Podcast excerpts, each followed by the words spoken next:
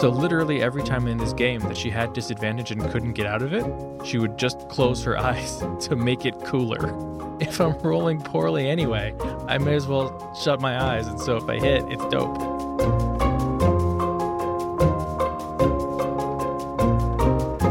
Live from the Mundane Dangerous Dice Cave in New York City, I'm your host Shane. And I'm your host I-Hsien. And welcome to episode three hundred twelve of Total Party Thrill, a podcast for game masters and players where we discuss our campaigns in order to inspire yours. In this episode, we're talking about shiny math rocks. But first, the party fights mind to mind in the Gates of Mourning campaign. And later, the Dice Goblin makes a pile of polyhedrals and rolls them as often as possible in the Character Creation Forge. All right, I-Hsien, where are we in the Gates of Mourning campaign? So the Gates of Mourning campaign is our fifth edition D and D game set in Eberron, a sequel of sorts to the original Morning Glory campaign. And in Fairhaven, the peaceful capital of Ondair, the party is hunting down quarry mine seeds.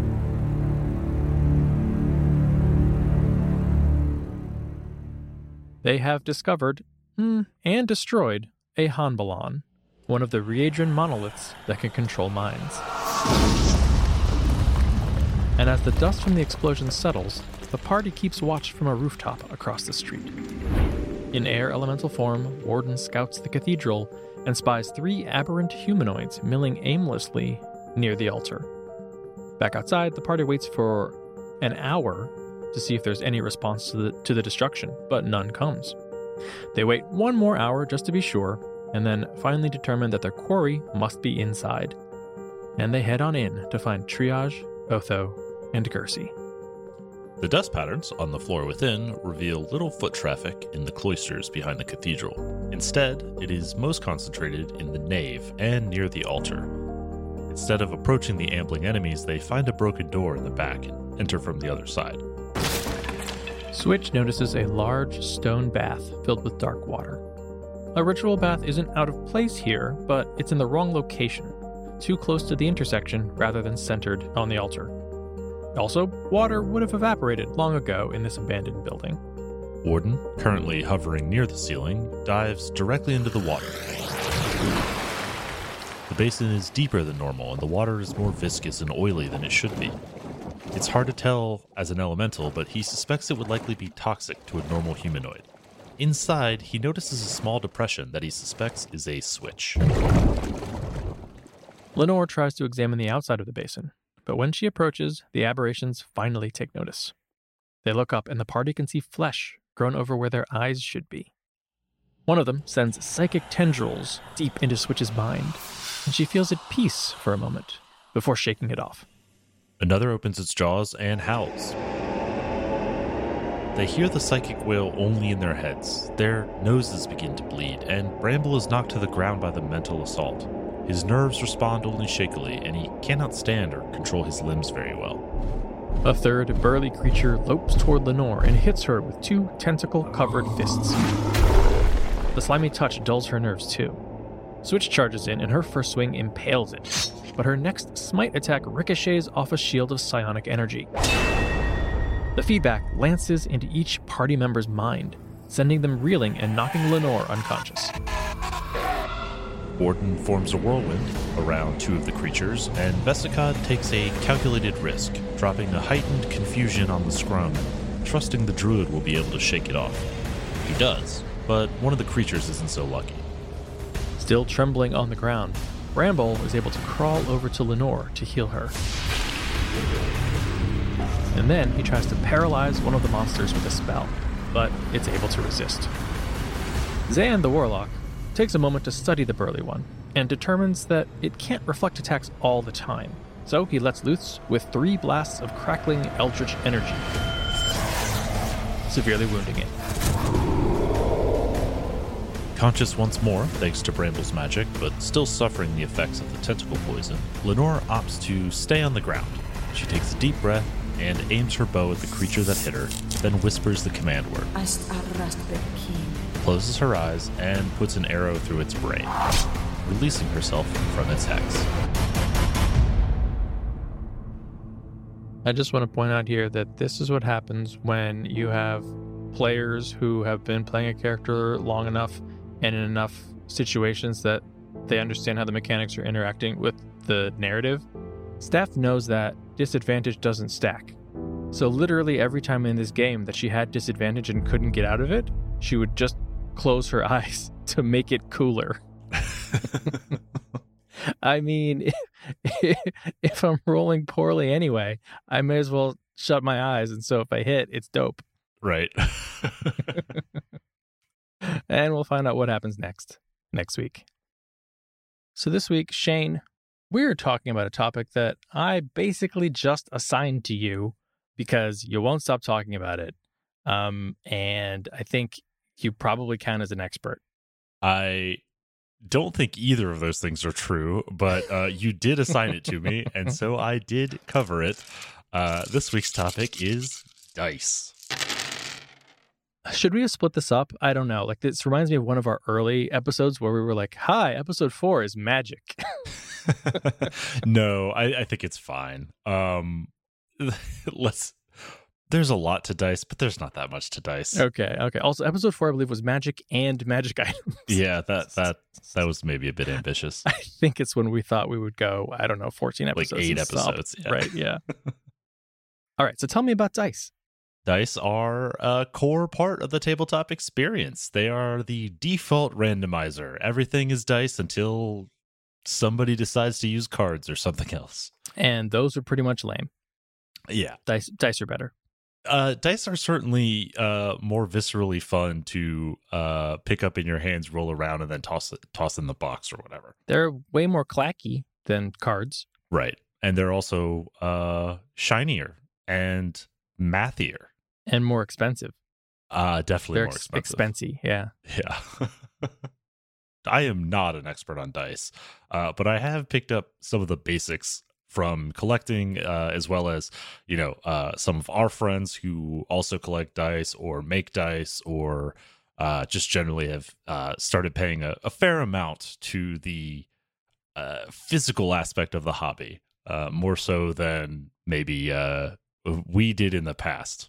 I think beyond their use in the game, there is, you know, an aesthetic aspect to them. Um, th- there are so many more things that go into dice other than simply generating uh, a random number. I think you and I had the same attitude for uh, the majority of our hobbying careers of who cares? They're just dice. Give me a random number. I hope they roll well, or at least like feel like they roll randomly. Yeah, give me a set of dice that roll high. I don't want to specifically buy a set of dice that is loaded. I would just like a, you know, a lucky set of dice. Right. You know, but like for the game, you really only need one set usually, right? Like, you know, your, your seven set of polyhedrals. And if you have that, you can play almost any R P G. And, you know, if you like travel or whatever, or go to a con, it might even be that you bring only one set because that's all you really need. But once you start going beyond, once you start, once you start being like, well, I mean, it's good to have two sets because I gotta, I gotta roll a lot of D eights. Yeah, or two D twenties. You know? Yeah, yeah, you know, advantage and disadvantage or, or whatever. And then, and then you start going, well, I mean, I'm a paladin and so I need like six D eights. Right, or I'm a rogue, so I need those extra D sixes for my sneak attack. Like, maybe I should, instead of getting the set of seven polyhedrals, I should get the set of ten polyhedrals. And, you know, like, I don't want them all to match, because sometimes you want to be able to pick them out. You want them to look different, or like, you know, this is the sneak attack die, and over here, these are for, these are for my fireball. These, yeah. These red ones are for my fireball. Uh-huh, that's how it starts, mm-hmm. And then before you know it, you've got eight sets of dice. You don't even know where they all came from. They're stuffed in a Crown Royal bag, and now you're you're a, a fledgling dice goblin. Yeah, yeah. Once you have the Crown Royal bag, there's no turning back. uh, so, yeah, so uh, for my own uh, collecting, I I went from basically having a few old sets of Chessex to uh, we were at Gen Con. Maybe it was our first Gen Con, actually. Uh Oh, our first together, and uh, mm. I bought Game Science dice uh, because they're the precision dice, and it was from all Colonel downhill Luzaki. From there. Yeah, yeah, yeah. yeah. I got mm-hmm, sold, mm-hmm. got sold by Colonel Luzaki, and it was all downhill from there. that was also my entree to like non-baseline Chessex dice, mm-hmm. where, you know, the the marketing was like the sharp edges, and I was like, yeah, the sharp edges. I do like the sharp edges though. Mm-hmm. Yeah, I know. I, I know. just don't care that they roll randomly. Uh, I now now own several handmade sets from from different handmakers. Uh, I've got a handful of collectible sets from like Level Up, from Ice Cream Dice, and from Chessex. Like I think the, uh, I guess the the best like flex that I have, and from a collector perspective, is that I own the entire Chessex Festive line, uh, including Festive Mardi Gras and Festive Purple, which are the two like rarest of that set. So, um, you know, a, a few hundred dollar sets of. Uh, of Chessex dice. Uh, sorry, that's not a few sets that are a hundred dollars. That's sets that cost a few hundred dollars. uh, and then there's also an aspect here that, you know, not all dice that you can buy that are, you know, affiliated with R P Gs are necessarily for gameplay. So you can get specialty dice that are helpful for creating dungeons or creating maps or randomizing weather or different random events. Uh, I know, like, if you go to the Game Science booth at any con, like Colonel Luzaki will happily like sell you the most clever D one hundred uh, that that has like all of the dates and all of the days of the week, and it's uh it's dark or it's light side for whether it's A M or P M on the random time generator that you needed for your your one die to determine all this. I mean, I'm probably gonna get that the next time I actually go to an in-person Gen Con. Yeah, in five years. Yeah. For our Secret Santa this past holiday, I bought the person a um, set of it's it's the five uh, dungeon tile dice.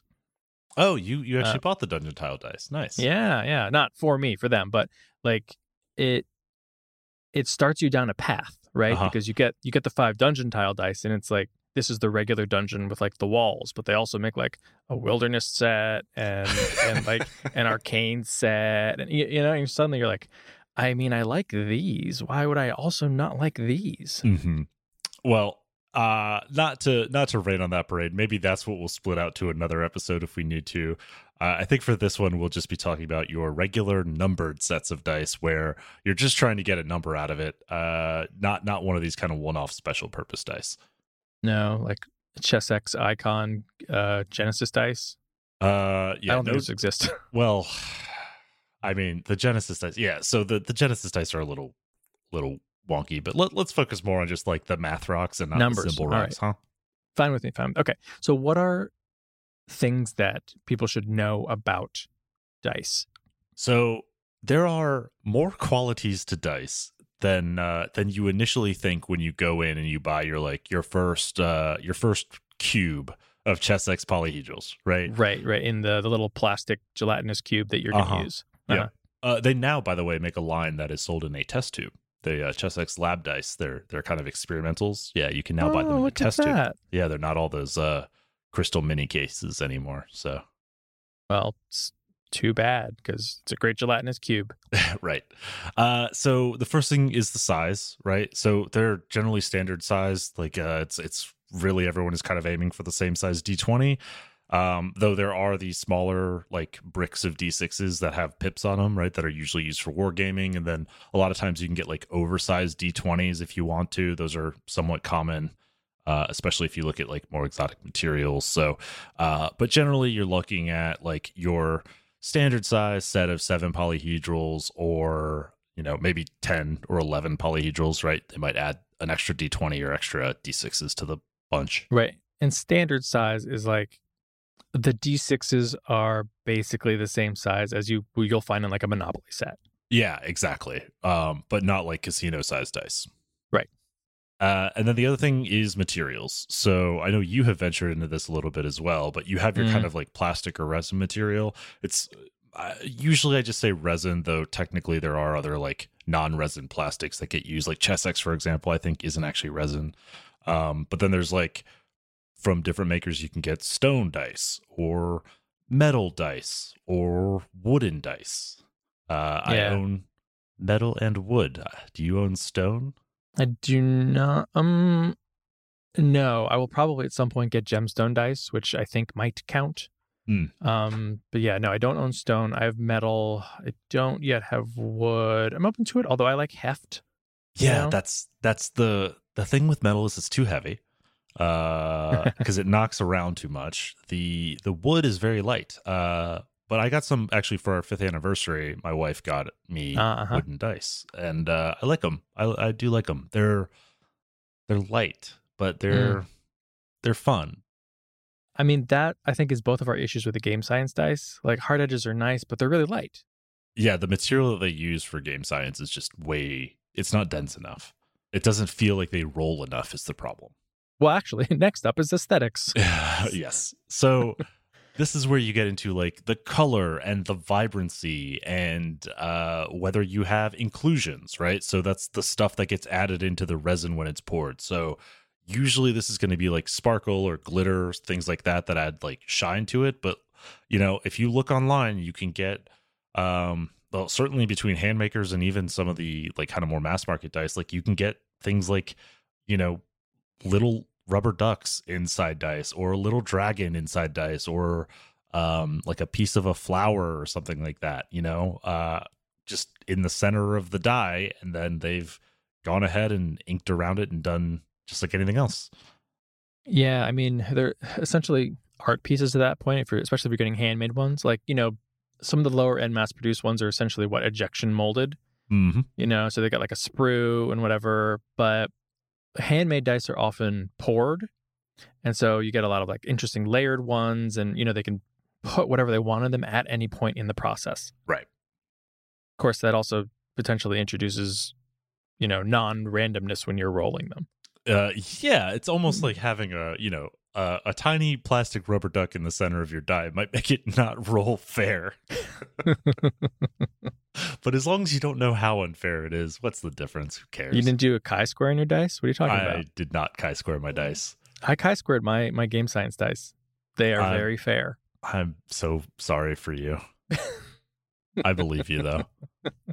Um... The other thing uh, that that often get brought up in aesthetics are windows. So, uh, in in especially in dice that have colors or like mixes of colors, a lot of times uh, they will also mix in a clear resin, um, which creates a, a window into like the the depth of the inside of the die, and mm-hmm. that like it adds like a, a a depth component to it. So I think one of the like um, the most common is like the Chessex dandelion, which is like a green and yellow swirl, but it has like a clear resin in it, and and the the examples of it that have those like windows are generally the ones that are most valuable to collectors. So people are curating their sets to try and get ones that have like really beautiful windows, um which is a, a real thing. I mean, you know, this from the the earliest days of like staring at marbles. You know, yeah, it's a lot right? like marbles. Yeah. And then graduating all the way up to like, you know, learn learning about diamonds or gemstones, if that's your thing, mm-hmm. right? Like, we're already talking about inclusions and I, yeah, know, I know. In fire. the, the four C's of dice. Right. All right, let's talk about numbers. Yeah, this is one of those things that everybody's got a preference for, right? Mm-hmm. Even if you don't think about the the variables of numbering, you have a preference for this. Uh, the simplest one is, hey, do you use numbers or do you use pips? Mm-hmm. Um, I, usually it's just the D sixes, but you know your Monopoly dice have pips. They're just dots. You count the dots. That's the total. Um, usually your R P G dice will have the number printed on them. Uh, the other one is the uh, is the D four. Like there's you know whole opinions on whether it's the top of the um. the top uh-huh. of the pyramid where the numbering goes, or it's the bottom of the pyramid where the numbering goes. So is it the, the point or the side? Mm-hmm, mm-hmm. I've definitely not bought dice because I didn't like the typeface of the number. Oh, yeah. There's the typeface. Or the, right. Or the spacing of the pips. Like, I don't like when pips are too close to the edge of the face. Yes. Because then they feel crowded with the other faces. Right. You know what I mean? Mm-hmm. Yeah, yeah. Um, and so I, I like a mix. I mean, I think probably people end up with a mix, right? Like I have mostly numbers on my regular polyhedrals, but then like you got that brick of D sixes and that's pretty much all pips. But like those, yeah. I, I truly like like they're red with black pips, and like these are for fireballs, you know? Yeah, yeah. Those are, I mean, those are your war game dice, right? Like, yeah, exactly. Those aren't those aren't really for R P Gs. Those are for when you need to to roll thirty-six bolter shots. Right. It's for Shadowrun. Right. um. So another thing that to keep in mind is the coloring of the uh of the ink on the numbers. So. Um, you know, typically you ink them in a color different from the base of the die, usually a contrasting color, uh, though sometimes you can see dice that have either had the inking removed or haven't been inked yet. They're sold like quote unquote uninked. Um, yeah, there's a fifty percent and, chance that people who use those dice are cheaters. Uh, well, a lot of times people paint them themselves. So you, oh, you take sure. your, your but if regular, you're rolling like... them and you haven't painted them and you don't intend to paint them. Then you're maybe. just trying to make it hard for other people at the table to see what the number is. Yeah, maybe. Could be could be a thing. Uh, personally, like I pay a lot of attention to the typeface, uh, the size of the numbers, the mm. legibility of the typeface, the, the contrast of the ink. Um, because like I recognized a while ago that like my eyes weren't perfect. And I often, we end up playing in places that don't have like the best lighting. And like I hate having to like squint down and try to figure out what my what my dice what what my dice outcomes are. Like I mm-hmm. just want to like quickly look at a glance. So I want the yeah. brightest, most contrasting colors I can find. Especially when you're running the game, right? And you need oh, yeah. to be able to like look at these numbers very quickly. Yeah. Um, there's also the question of the six versus the nine, right? Like what's the marker that's used to determine which one is which? So, mm-hmm. you know, sometimes you get the uh, the line under one or over the other, or the dot is the other one. You know, it's six dot or it's just nine. Um, I like the dot personally, but um, I see I see num- the line being much more common. Yeah, definitely. We uh, had this with uh, the One Ring R P G dice. Uh, sometimes certain numbers are just symbols. Yeah, uh, this I think is probably, well, most annoyingly when it's on the one. Uh, when, yeah. when people put a symbol on the one, it's it's rare. Uh, and it's annoying because usually you substitute the highest face for the symbol. Uh, and, and this is like, you know, uh, you go to a con and you want to buy the the Gen Con dice, right? And so the six on the D six is a Gen Con twenty twenty. And like, congratulations, you got the Gen Con dice, right? Um, or like, you know, you're supporting your favorite podcast. And so you bought their dice that have their logo on it that goes on the six. And then every once in a while, somebody goes and puts that logo on the one. And it's like, well, now I have to remember which set of dice has a logo on it, uh, has the icon on the, on the high number. Which of them has it on the one? Thanks. Yeah. Uh, I mean, you know, this isn't the case with ones where though it's the one and the twenty. There's usually novelty dice where it's like, you know, the twenty is a yeah, and the one is a f- right? Uh, well, that was what I got for my Secret Santa uh, this or last time we did it was uh, yeah, the the twenty said fuck you, and the one said fuck me. Now, one thing that I think bothers me, but maybe doesn't bother a lot of other people, is like I really don't like spin down dice.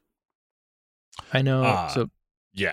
So yeah. there is there is like a, uh, a a pattern to the numbering, um, and there are like that, that is one of those things that like when you're uh, authenticating dice and trying to figure out where they came from, who manufactured them, like what the provenance of them is, like looking at the number pattern is definitely one of those things that matters. So there's a there's a classic like numbering pattern that Chessex uses, but spin down means they are sequential, so that you can like it's used for tracking and counting. And that means you can just rotate them, like you rotate it over one face to increment or decrement, like uh, Magic the Gathering creates. Right, exactly. These their... are great, great as life counters. But the reason that this isn't isn't usually the case on random number generators is you put opposite numbers on opposite sides of the die, so that if there is error in the die or it's loaded in a particular way, um, or it's unbalanced, you still get a pretty random assortment of numbers. Whereas if you have all the high numbers on one side and all the low numbers on the other side, if it's loaded loaded in one way or the other, you're going to get mostly high numbers or mostly low numbers. Right. So like um, you can still have ones that are weighted toward like nineteens and twos or ones and twenties or whatever, but you know, in general, it still averages out across your rolls. Right.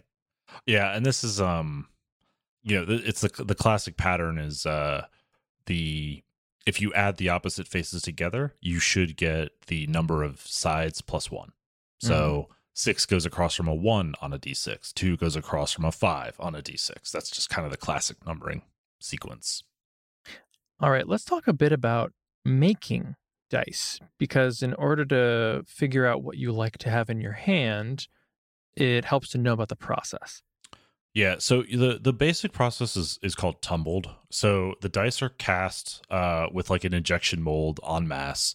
Uh, then they get inked, usually by a very uh, inaccurate process of inking, right? That has a lot of spillover, uh, but is intended to fill in the, the number uh, wells. And then they put them in a tumbler, and they basically roll them around for a while. Uh, and that, that tumbling action... Um, smooths out all of the imperfections on any of the faces, any sprue marks, things like that, but then also like wears off the excess ink so that the ink sits only within the number wells. And what ends up happening is the edges tend to round off a bit. So you can see that kind of telltale, like, you know, they're not, they're not so round that they don't stop, but they're not as sharp as like proper precision dice. And th- this is the Chessex, right? I mean, Chessex dice are this. Yeah, and, you know, if they're a little over-tumbled, then they, they really don't stop. They just, they yeah, just keep I mean, going. Or like an D twenty. The, right, and I think that's, uh, especially like earlier polyhedral dice were, were really bad about this. Like if you look at, at stuff from like the eighties or nineties, like it's really bad. Um, if you look at like some of the, the modern like Chessex dice, like they're not as sharp as like handmade dice, but they're pretty good edges a lot of the time, you know, if you get a good set of them. So it's they've they've improved the process quite a bit. Mm-hmm. And, you know, of course, the benefit to the tumbled dice is they're much cheaper than handmade dice. And also, you know, they're shiny, right? Like they've been polished, uh, it, plastic or resin usually, and you've got a really nice sheen right out of the, the package. Right. Uh, if you're going to hand make dice, This is uh, this is where it gets labor intensive. So you cast them by hand by pouring resin in a mold. Uh, then you take them out, like once it cures, you sand them and polish them by hand, and then you ink them by hand. So you're you're literally like carefully ensuring that you're only sanding the edges, preserving, uh, sorry, only sanding the faces, preserving the edges, right, and making sure that you're getting like basically the cleanest possible outcome, the shiniest possible, the um. You know, there's a technique by which you pour like a little clear resin uh, to kind of even out the sanding marks and things like that, that that sort of make it all look aesthetically pleasing. Um, and then this creates like a bunch of individuality, right? And and they, they have unique imperfections because they're handmade. So no two are going to be alike. The, the way it gets poured, the way it gets cast, the way it gets polished, like they're all going to be slightly different. Even within the same quote unquote set, you really have seven individual dice. Part of the like fun of handmade dice is that it's potentially something that you can do yourself at home. You know, when we go on, you know, Thrillicon retreats and like the whole home gaming group is like, you know, off somewhere for a weekend or whatever, like half the group is making dice. Yeah. Yeah. And it's like, it's, it's not crazy expensive. It's, it's maybe two hundred dollars, two hundred fifty dollars worth of materials. Um, you, you can go, I mean, down a whole rabbit hole, right? It's its own hobby. Uh, it's certainly its own episode, but the, the kind of the main question here is really, where do you source your molds? Um, cause molds can get really expensive, like, like upwards of eighty to a hundred dollars per die. Um, so if you look at a set of polyhedrals, you know, you're, you're talking about seven, right? Depending on, you know, how many you want to be making at a time. Right. Um, but then you can also like make your own molds just by, you know, what do you use as your blank? Well, take the dice you own that you really like, um, you know, use high quality silicone, learn how to do the casting for that. Uh, and you can actually get, you know, pretty good molds of dice, um, at least like good enough that you can uh, fix the imperfections with, with sanding and polishing. Right. Can you do all of that for less than eighty dollars? Probably not the first time, but you know, eventually. Yeah, but it's a hobby, right? Like it's right. a it's an mm-hmm. art and a craft. So you need the materials and then you also need to practice it. And your first set will be terrible. Uh mine were. That's why I stopped. Yeah, quit, quit while I was ahead. Right.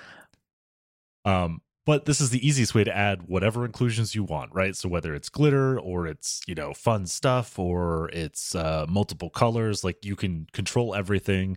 You can control the swirl. You can control like uh, the timing of when you add it. So like the degree to which it settles into the die, like you, you get to you get to play with all of that stuff. Teeth. You can add teeth. Uh, you can definitely mm-hmm. add teeth. I yep. cannot stop you. I that's also that's true. Cannot endorse you. You've tried, and yet here we are.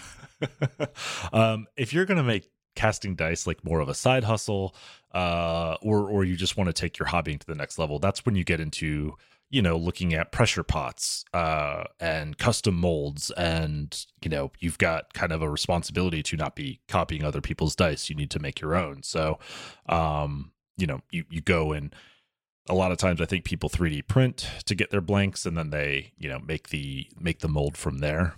Um, but like a pressure pot will be sealed, and then it, it's pressurized, so it forces the air bubbles out of the resin um, as you're casting it. So it gives you like the better precision uh in the the shape of the dice. And then it's especially like if you're doing translucent colors, like you want those air bubbles out because you can see those, right? The air gets trapped inside, and then you can see the bubbles uh because you can see through the dice.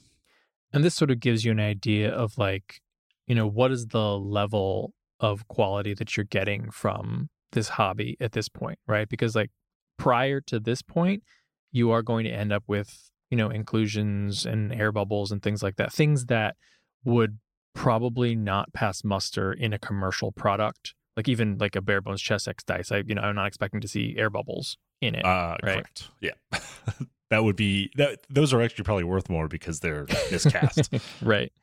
Um, but you're going to get those with like, you know, your like just for fun, I make them myself hobby dice until you get to this point. Right. Yep.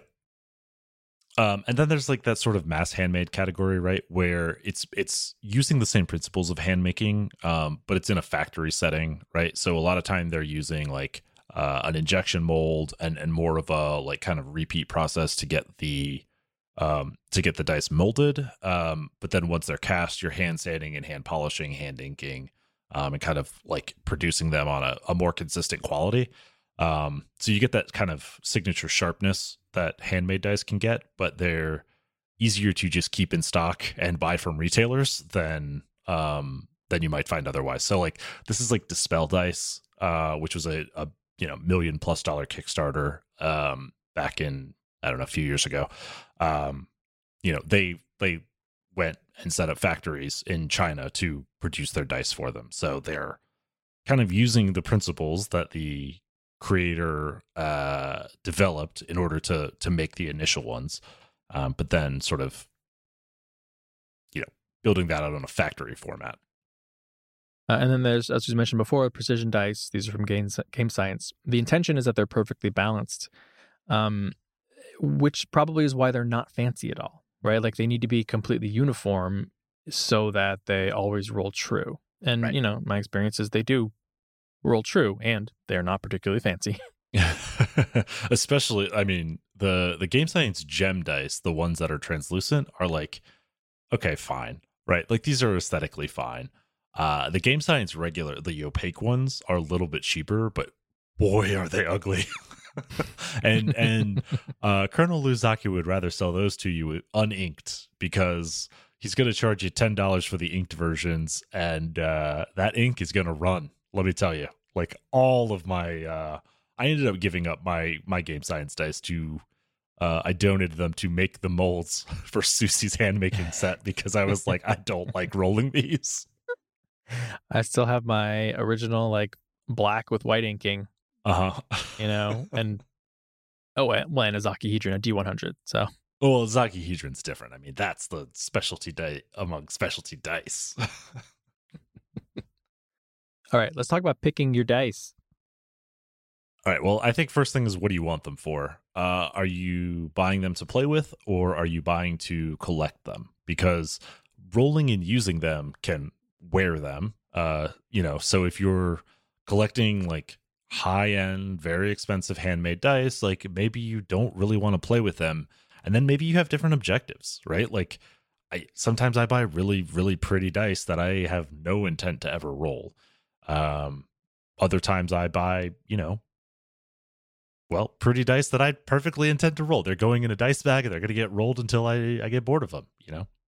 Yeah. I mean, that that's the, the thing is, you know, you can eschew tumbled dice for, you know, nicely sharp edged handmade stuff. But as soon as you put them in a dice bag with all your other dice, you're tumbling them. Yeah, that's and that's what happened to my Game Science dice. Right. It's like they just got tumbled around and the ink started smearing and I realized I hate them.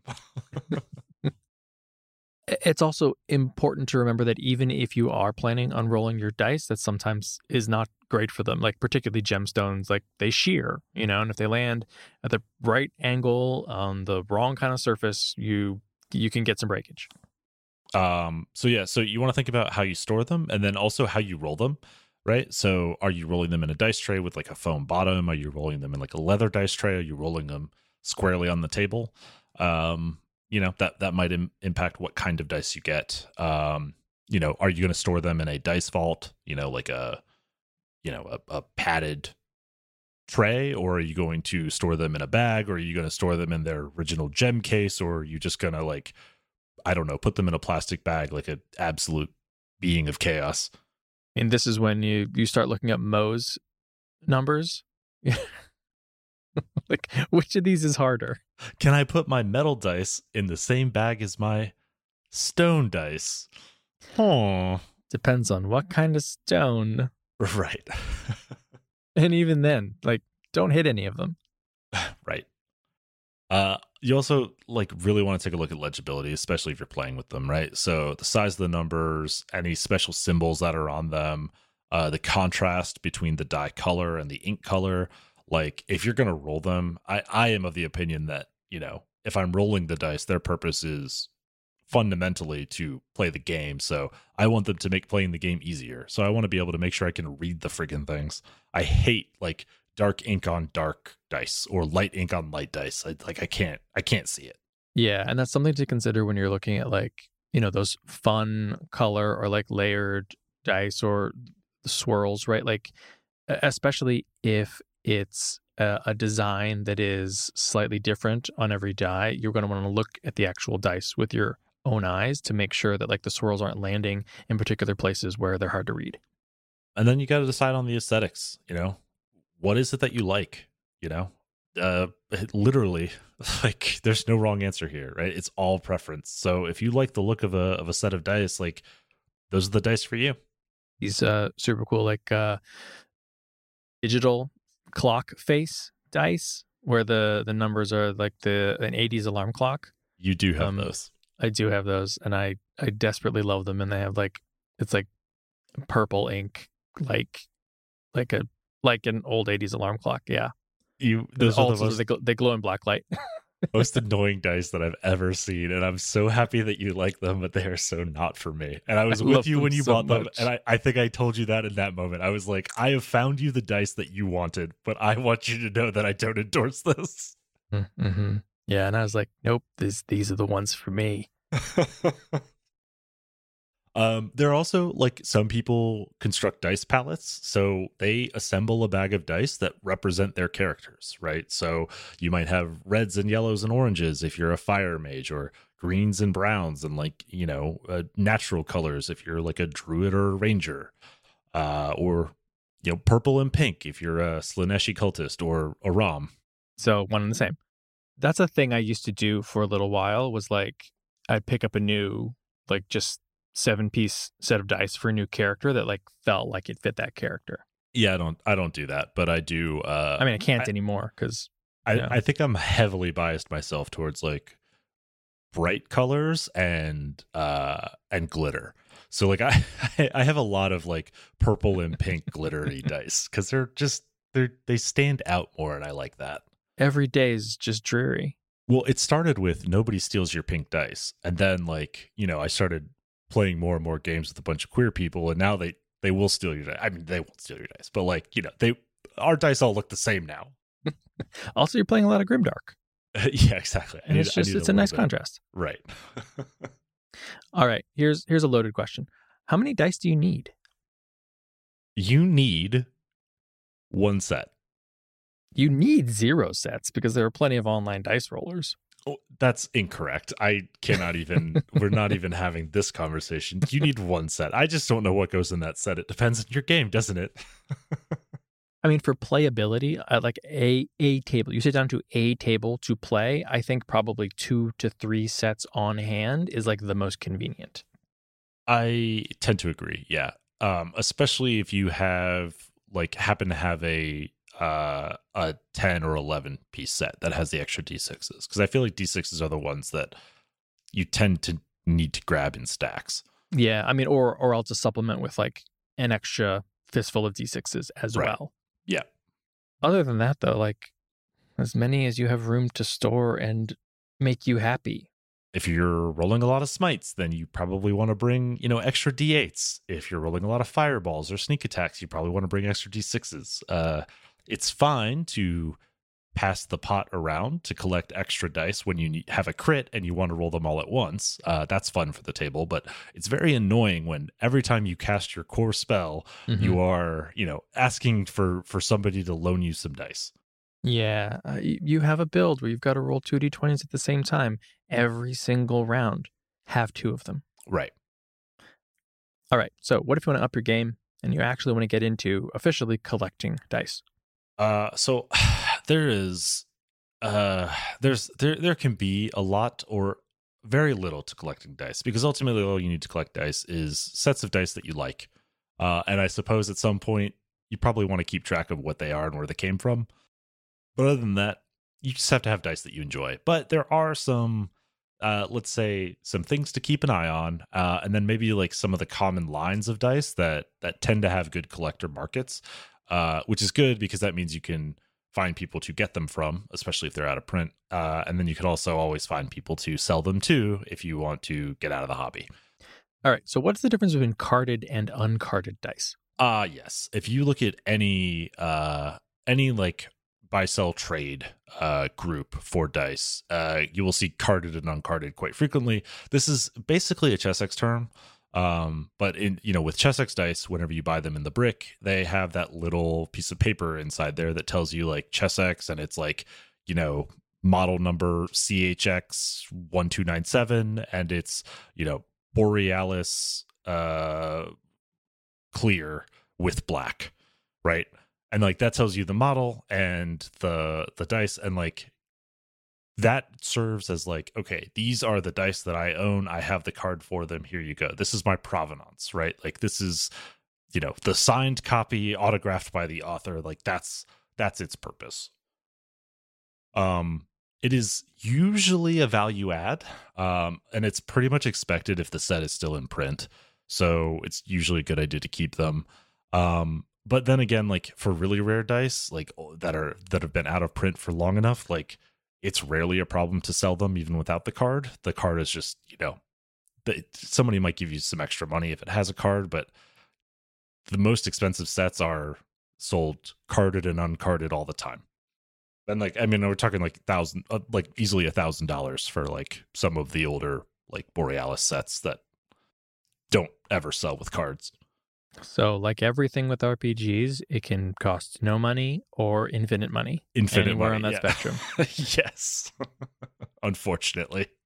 All right. So if you're looking to collect dice, like what are the what are the, like the brand names typically that you'll be looking for? Obviously, like if you're if you're buying handmade or whatever, those those aren't going to be like as as common. Yeah. So the the main brands that get collected, uh Chessex is just it's the name. So the like the kind of most collectible line there is the uh, Borealis line, and it's specifically the O G or Old Glitter. So fun fact, uh up to a certain point, uh they were made with one one type of glitter uh in this line. Um and then uh the Euro came out that used that same material in the uh, in their currency, and so when it was adopted by the Euro, it could no longer be sold to any for any other purpose because obviously it would then be a risk of counterfeiting. And so Chessex ran out of that old glitter and then had to switch to a new gl- glitter supplier, uh, and that created a split in the line of O G versus N G, new glitter. Uh, and so the old glitter has a different look to it. People who know can tell. People who don't know probably can't. So be careful, obviously, if you're looking to trade in, in the old stuff. Like, make sure you know what you're looking for. But yeah, it just created like um, even for things that were still in print, there was a like a line of demarcation in like two thousand two or something that now it's new glitter and it's less valuable. See, old glitter and new glitter. Um, everyone who works in R P Gs is very creative. Exactly. um, along with Chessex are kind of the old, like, original polyhedral makers. So Crystal Cast, you may remember from your youth, or King Cards. We're talking about dice that are expensive because they are hard to come by. Are they particularly attractive to look at, or is it really just a rarity thing? Uh, I would say that there tends to be uh, a correlation with, with the aesthetic, yeah. So, like, the Borealis line is is really, like, one of the prettiest lines that Chessex ever made. Um, the uh, I would say, like, I really like a lot of the Festive line, which is why I started collecting that. Um, the uh, Vortex line from Chessex is, like, really pretty swirls. Uh, so, like, the Vortex Dandelion, uh, Vortex Purple, like, those are really, really pretty as well. Um, so like they're, and they're not as rare, but yeah, I mean, I would say like the ones that look, the one, ones that have like really nice look to them do tend to be more collectible, but it helps if they go out of print. Um, otherwise, like they sell for a little bit more, but a lot of times people are looking for like curated sets that have like lots of windows or like really good color swirls and not a lot of like muddling and mixing of the color, right? They want it to be really distinct and sharp differences rather than like kind of like muddy brownish, you know, too much mixed together. So by curated set, you mean like um, a set of seven dice that has been selected from multiple sets to get the prettiest windows, for example. Correct. Yeah, yeah. Exactly. I also see a lot of Q Workshop dice, which seem uh, to be a little higher end than Chessex, but still pretty common. Yes. So Q Workshop is cool. They do, they have this like kind of unique filigree that they put on the faces. So it's not just the number, but it's usually something like kind of around the edge that sort of surrounds it. Um, it tends to be thematic. So like you'll have your steampunk dice or your like magic or elemental dice, right? And they'll all kind of have something a little bit different about them. Um, they do a lot of like themed releases for different games or some limited editions. So like, for example, I have the uh limited edition like Australia wildfire dice that they like donated the proceeds for the Australian wildfire benefit back in uh early twenty twenty, and that was the worst thing that happened that year, and we shouldn't talk about anything else that happened that year. Yeah, I can't believe they didn't release pandemic dice. I don't understand. I, I know, weird, right? Um but yeah, so like they they do stuff like that, um and th- they're popular, right? I mean, it's just like people like them, and they they tend not to do like FOMO on their dice, which people really like. You know, there's no like, oh, if I don't buy these now, I'll never get another chance. But mm. they do cycle their inventory often enough that it's like, hey, if these don't end up selling well, but they have kind of like a cool, cool look to them, like they might be worth something later. Um, you know, because they will just discontinue them when they when they, you know, aren't aren't moving. So it's it's it's a cool. They're like, I think, a Polish company. Um, But like they're, yeah, I mean, it's, it's, it's easy. If you like the aesthetic of the like kind of filigree on the edges, like they're a little more, they're a little less Spartan. Um, that's a really, really good brand to get into. So if you are trying to potentially speculate on dice that will be worth something in the future, it seems like a couple ways to do it. One would be just buy and hold for a very long time uh-huh. and hope that no one else is doing that. Mm-hmm. Or it seems like you want to hit the sweet spot of cool looking and like pretty enough that people like them, but not so amazing that they're going to be so popular that they'll always stay in print. That is, yes, that is a trick. There's also like people collect the kind of Chinese mass market dice, which are even cheaper than Chessex. Um, so there's two main companies that make these, and then they end up getting rebranded and resold through lots of different retailers and lots of different dice lines. Um, but you'll see like in within dice communities, a lot of times they will be sold as their like source brand. So you might go to like Bryce's Dice, uh, which is a website, and buy something that's called like their, you know, Midnight Glow, right? And it'll be like a bluish blackish dye. But that that dice set is made by a company called H D. Uh, and they have sold that to four other retailers who've all called it something slightly different. Uh, but it is the same set of like bluish black dice with silver numbering. Um, and so like you can absolutely collect those. They tend to really not appreciate much, you know, but they are fun to collect. There's lots of them. They do stuff with like really cool patterns and layering. They they made snow globe dice. Uh, if you want glitter on the top and a color on the bottom, so they look like little snow globes. Uh, and it sounds like it's a low barrier to entry for these dice. Very low barrier to entry. Yeah, the other brand is uh, Udixi, U D I X I. Um, probably s- pronounced some other way now that I say that out loud because it is a Chinese company. But like, um, yeah, I mean, those are the two. And and you can find their dice anywhere. If you just go on Amazon and look for dice, like you can buy them by the the dozens of sets, um but they're a great way to get like into a lot of stuff. They have a lot of times they're like really aesthetically pleasing. They're just not rare, and they're probably never going to be rare, and that's fine. Like, collect the dice you like. Bonus, you have a lot of dice. Exactly. Great if you need lots of palettes. Uh, and then we talked about this before, but there are a lot of handmakers out there. Um are those worth collecting? Uh, they absolutely can be. Um, they are difficult to track, difficult to predict. This is the art market, right? Of, of collecting. Like, mm-hmm. This isn't stamp collecting. This is now you're talking about the art market where you're trying to identify handmakers who are going to get really popular and get very hard to acquire. And then you are going to sell your dice on to somebody who's like, oh, I missed out on this person's like commissions. What's who's got them out there? I want to buy one. Right. And it's very personal. Um, you, you've got to find them on, you know, Etsy, on Instagram, uh, maybe on Twitter. And, and you're looking for like, when are their commissions open? And you're easily paying like north of a hundred dollars to three hundred dollars per set. Um, and a lot of times it's like, they're making it exactly for you and you're working with them on colors and this and that. And it's, you know, it can be a whole deal. You can get very beautiful dice. Um, but it is, from a collecting perspective, can be very challenging. Uh, and then every once in a while they get picked up by a, by a brand. They do a line.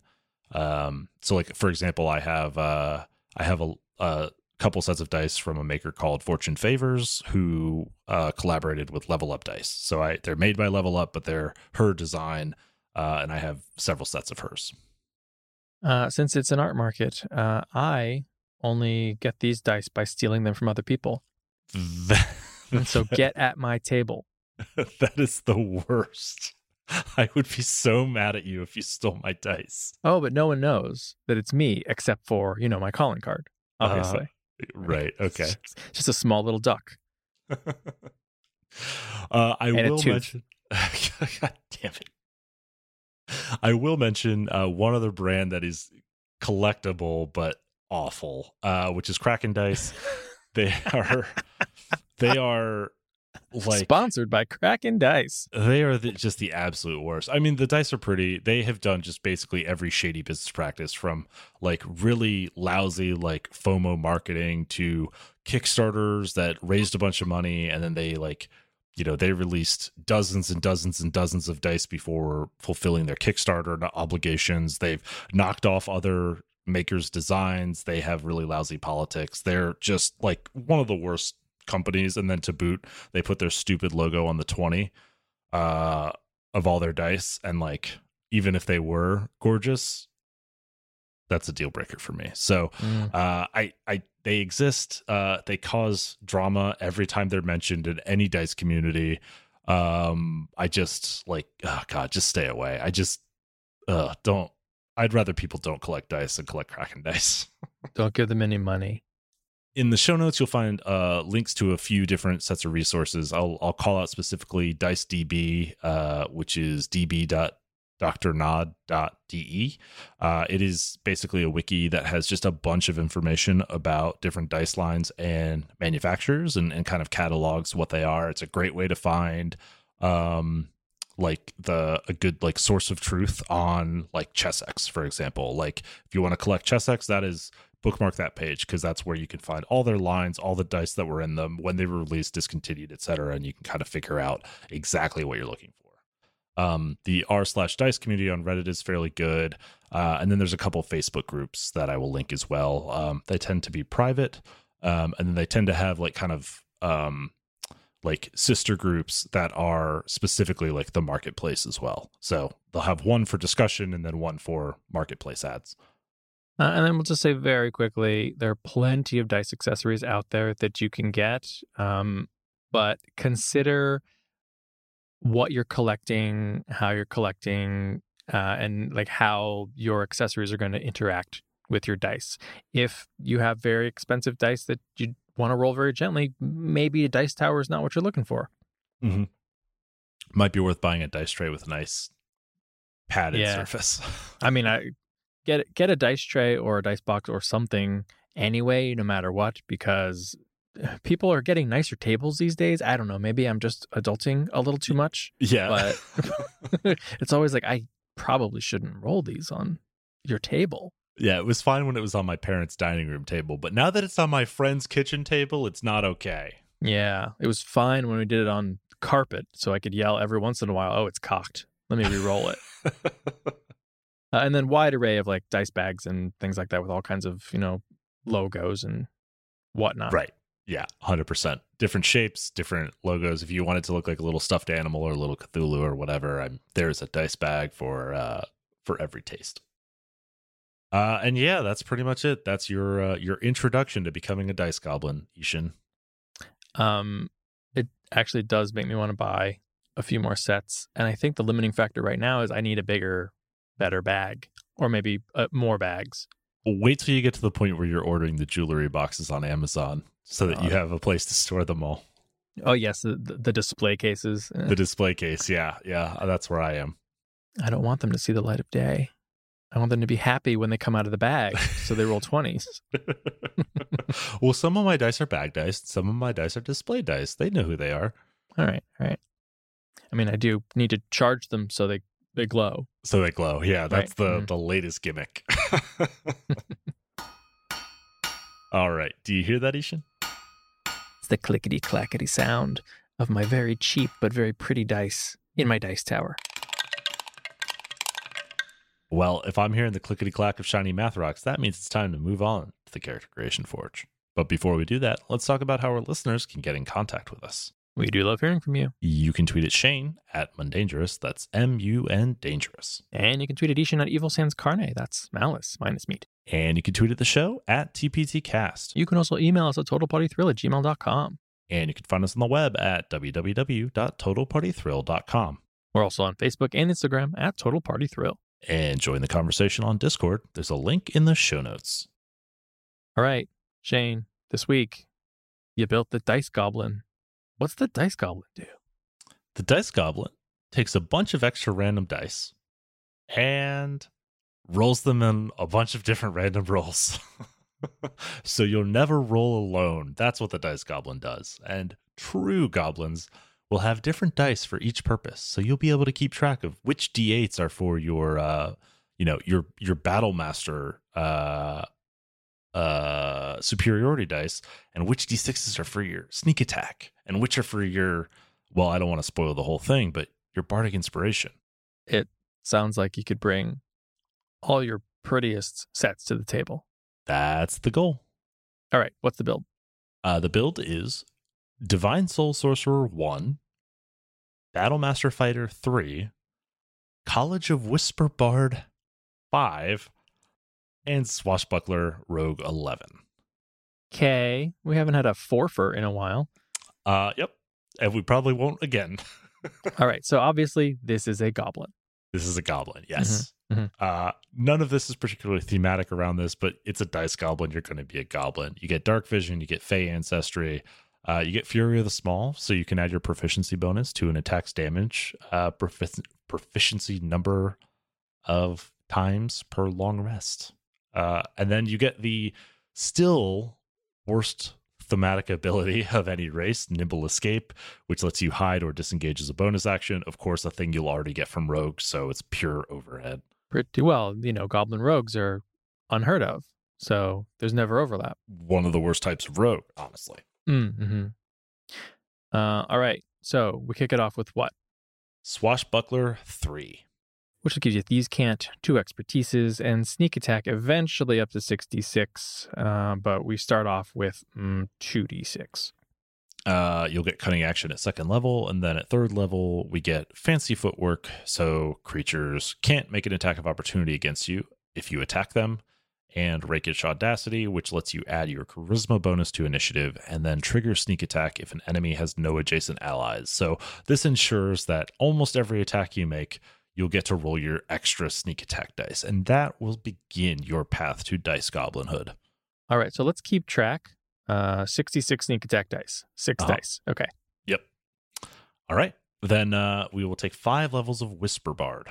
So you'll get your inspiration dice at first level. You'll have up to your charisma modifier, uh, and they will be d sixes to start.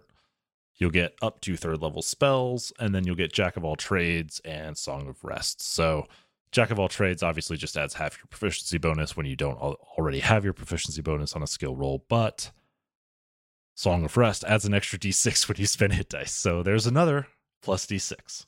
There's another. So we're at seven, and let's be honest, we're Dex primary, so I bet Charisma probably ends up at, let's go with eighteen because it's useful, so that's four more Inspiration mm-hmm. dice. So yep. We're at eleven. Okay. Now, you will hit College of Whispers at level three, and you will never share your inspiration dice with anybody else again because you're a goblin. These are mm-hmm. your dice. You will keep them. Right. We're we're we're Larfleas. That's that's what we are. Correct. Uh, so Psychic Blades. You, you can spend your inspiration dice to add two d six damage once per turn to your attacks. thirteen. Uh, and then you will also get Words of Terror, which uh, forces a wisdom save, or your target is frightened once per short rest if you've spoken to them for a minute. You get uh, two more expertises, and then at level five, of course, Fonts of Inspiration means your dice recharge on a short rest rather than a long rest. Uh, and they become d eights. Now, we will then take Battlemaster Fighter up to level three. Uh, we'll start with Fighting Style available from Tasha's Cauldron of Everything, Superior Technique. You will get a Battlemaster Maneuver and a d six Superiority die. So go ahead and add that one to the pile. fourteen. Uh, with that, you will take Fainting Attack, which as a bonus action lets you grant advantage to yourself on your next attack against the target. Uh, if you hit, you add your Superiority die to the damage, uh, which lets you just you know roll that on the pile, but also grant yourself uh, advantage that that guarantees you will now always attack with Sneak Attack, because if you don't have an ally nearby and they aren't isolated, then you can just grant your own Fainting Attack and you will definitely have your Sneak Attack dice if you hit. All right, you get Second Wind and Action Surge, and then Battlemaster, which gives you proficiency in Artisan's Tools and some maneuvers. Yeah, so you're going to take all the maneuvers out of Tasha's, which I will say for combat superiority, these, boy, are a stretch, but here we go. uh, first, you'll take Ambush, which lets you add your superiority die to a stealth roll or an initiative roll.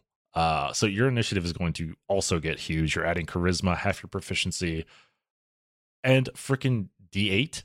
Plus your dex based. To dex, yeah.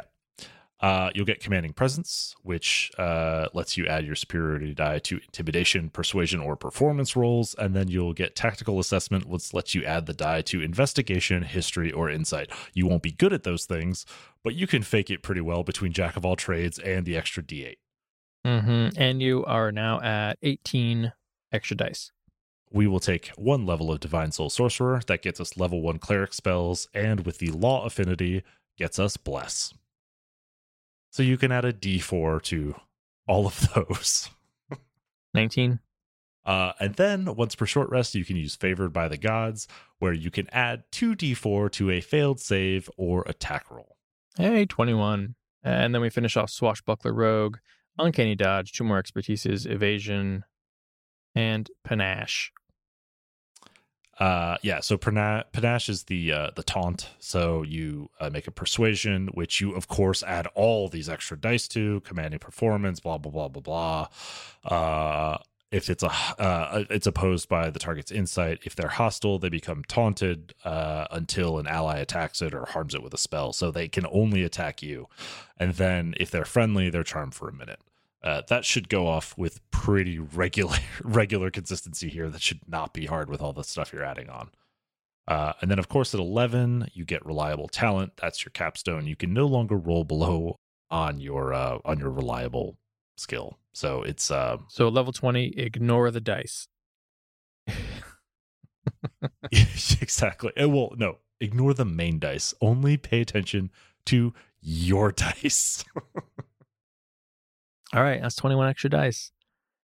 Mm-hmm. And only mm-hmm. at level twenty, too. You actually, I mean, you have all of your twenty-one dice at like level, uh, what, ten, maybe? eleven, something like that. It's like you don't have to go very far to get them all. You just need to keep going in order to actually use them all. That's, yes, correct. Before we wrap up, let's take a moment and thank our Patreon supporters. Your support is what makes it possible for us to keep doing this show every single week. So if you'd like to learn more, you can check out all of our rewards at patreon.com slash Total Party Thrill. And supporters at any level get access to our Plot Hook of the Week bonus content. So what do we have planned for in next week's episode? We're talking about playing communal characters. And in the Character Creation Forge, we're building Sharing is Caring. Well, that's it for episode three twelve of Total Party Thrill. I hope we lived up to our name, but either way, I'm Shane. And I'm I-Hsien. Thanks for listening.